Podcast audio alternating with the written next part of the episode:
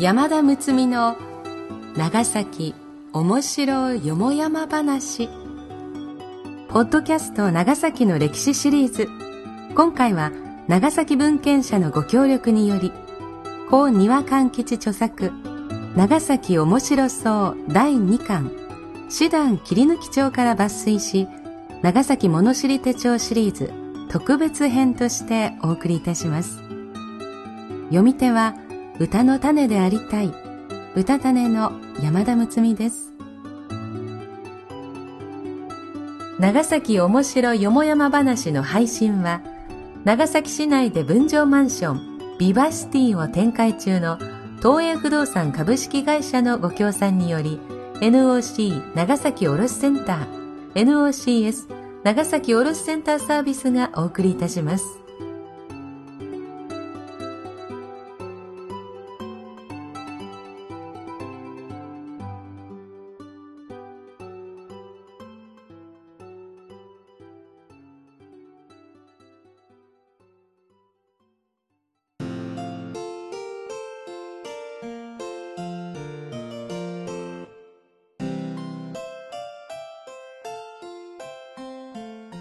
第6話。合戦異文。遊託茶交わすな。たとえ殿様とても約束は違えまいぞ。遊託茶交わすな。というのは純粋な意味での長崎の方言ではないが一応長崎のものにもその意味はわかる。遊託地は交わすな。ということで交わすなは違えるな。という意味である。つまり今の一言は後日たがえてはならぬぞと念を押す言葉で日常会話的なそれもどちらかというと親しい者同士で無遠慮に使う言葉である。ところがこれが戦場で切るか切られるかの乱戦のさなか家臣が主君に言った言葉であるから甚だ面白い。後世までの語り草になった理由もそこにある。時は慶長5年1600年10月というから関ヶ原の戦いが9月に終わって小西行長石田三成の処刑も済んだ直後のこと。ところは筑後柳川。佐賀の鍋島直重は徳川の命によって柳川城主立花宗重を討つべく軍を柳川に進める。その先陣を承ったのが長崎郊外深堀の領主鍋島七左衛門重方であった。清居の精鋭は急流筑後川の渡河作戦にも成功し怒涛の勢いで柳川城に迫る。これを迎え撃ったのは柳川勢の先方を承る立花三太夫。たちまちのうち乱戦模様となりついには鍋島重方と立花三太夫の部隊長同士が顔を合わせてしまい二人が直接槍を構えることと相なった。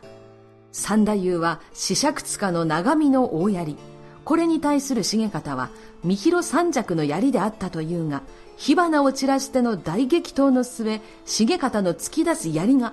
見事三太夫を串刺しにした。これで普通なら勝負あったりとなるところだが立花三太夫は何しよう豪傑。重方の槍を左手で掴むと、そのまま手繰り寄せ、手繰り寄せ、右手に太刀を振りかぶりながら、じりっ、じりっと重方めがけて迫ってきた。ほとばしる血潮をものともせず、視力を振るって肉薄してくる三太夫の形相は身の毛もよだつほどであったろう。いや、これにはさすがの重方も驚いた。槍先で払うにもままならぬ。と言ってもまさか槍を投げ出すわけにもいかない。身体ここに極まり、一瞬真っ青になったところ、近くでやはり敵と切り結んでいた重方の家臣、田代伊之助が目ざとくこれを見つけた。主君危うし。と言って自分も敵を迎えているので救援に行けない。そこでとっさに大声で、殿様手元下げて手元下げてと叫んだ。はっと我に返った重方は反射的に腰を落とし思い切って槍の手元を下げたこれで立花三太夫も万事休す力尽きてばったり倒れ、重方は危うく難を逃れたが、よっぽど嬉しかったと見えて、伊之助百国と叫んだ。すると田代伊之助すかさず、ゆうたくちゃかわすなと言い返したという。これがこのお話の題ともなったゆうたくちゃかわすなで、今も長崎市の南部、小倉、土井の首、深堀から野茂半島一帯の旧深堀領に言い継がれている。以上が伊之助百国ゆうたく茶川砂の一部始終である。方針に対してその場で百国の画像を申し渡す。これは別に珍しいことではない。しかしそれに対して家来が、殿様、後でその口約束忘れたなぞ、ごまかしてはいけませんぞ、と冗談めかして言えるのは、平素から主従官に温かい心の通い合いがあって、初めて口に出せる言葉である。しかも切るか刺されるか死闘の最中に間髪を入れず口から出たというその心のゆとりも誠に見上げたものであるとにかくこの主従のやりとりは非常に面白い後に田代伊之助は深堀生をもらい歴代の伊之助を襲名して家老職を務めたということである伊之助が重方に声をかけたのは、お手元三寸を下げなさいであったとも言うが、槍術や武芸のたしなみなど全くない作者の私ながら、これは少々いただきかねる。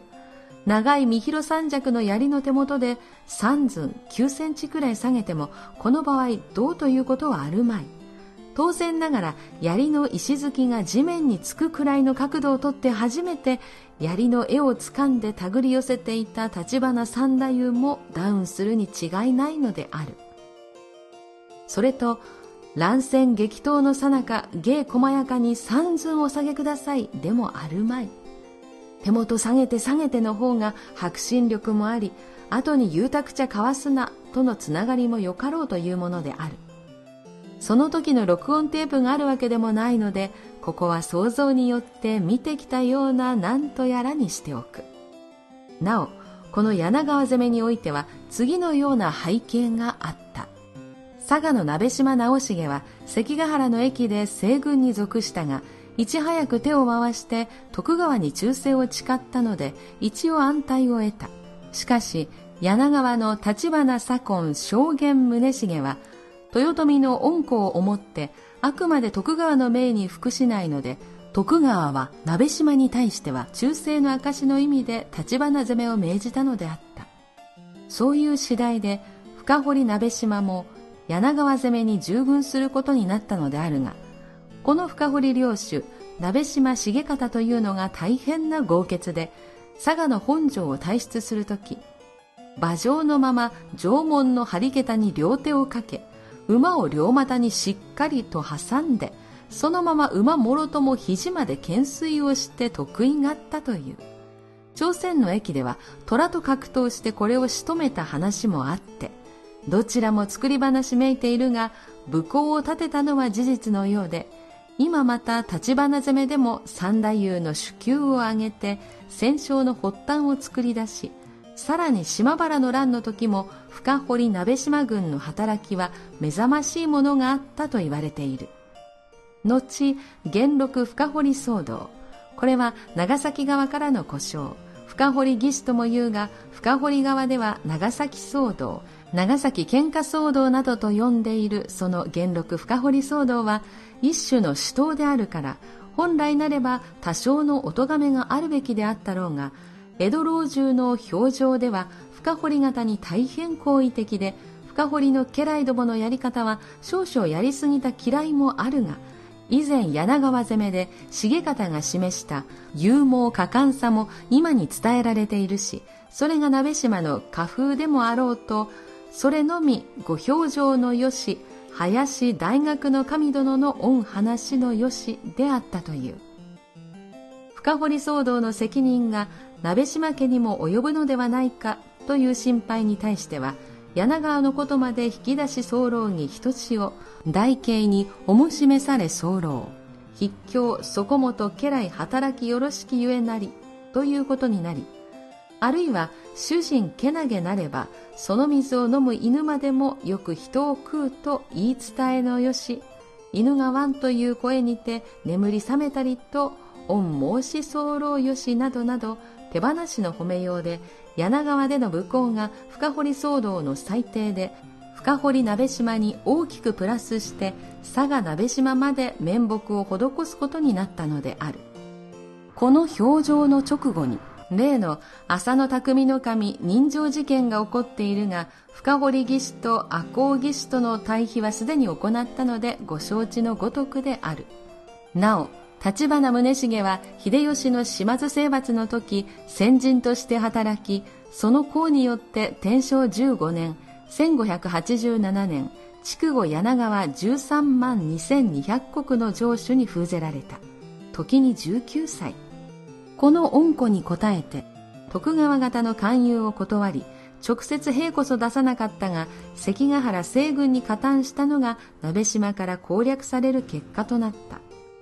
敗れた宗茂の後には岡崎十万石の田中義政が加増されて新たに柳川32万5千石の城主となった。長崎村の支配者であった長崎神左衛門が思うところあって長崎を退去したのは慶長10年1605年のこととされている。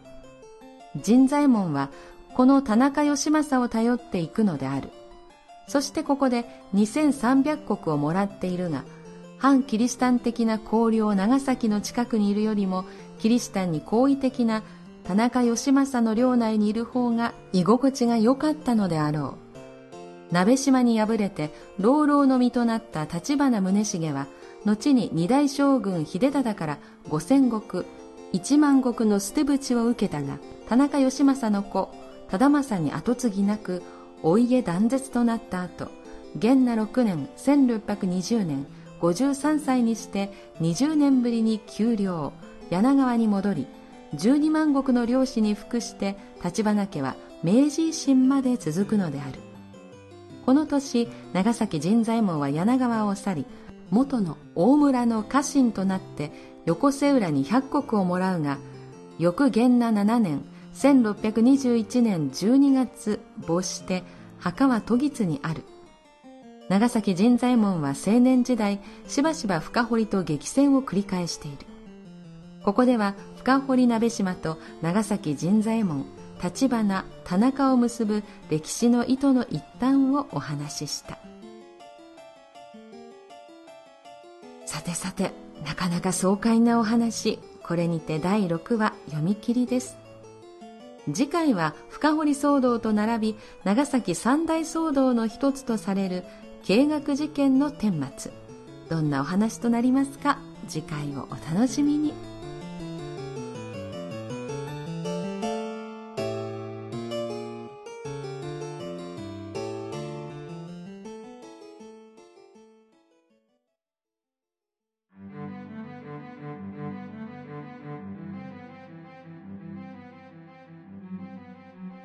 のお話好きですね。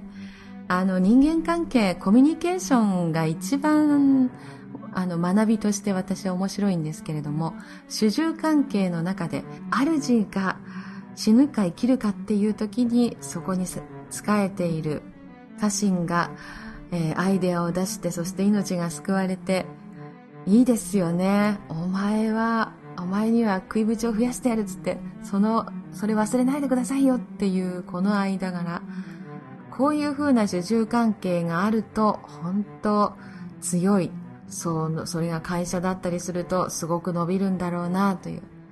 大概あのトップの人って、周りの人のことを聞く耳のない人は潰れていきますよね、えー、いい人材がどんどん外に逃げていくという現象が起きているようですけれども、今回のお話はすっごく面白かったです。この配信は東映不動産株式会社のご協賛でお送りしました。東映不動産株式会社は長崎市内を中心に70棟以上の分譲マンションビバシティマンションを展開しています。地域に根ざした地元の企業として安心安全快適な住まいを提供しています。東映商事株式会社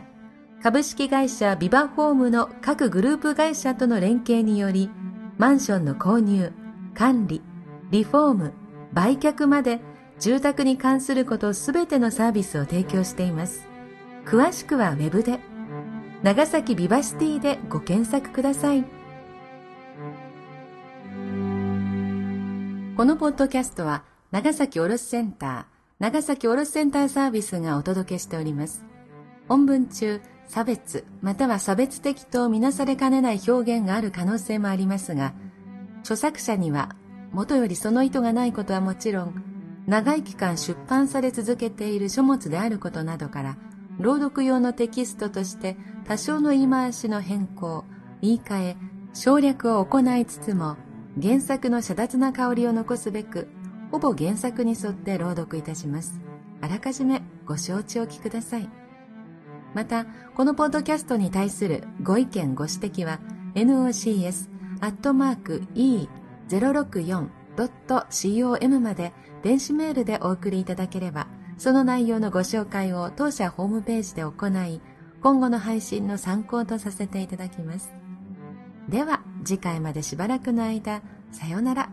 歌の種でありたい歌種の山田睦美でした。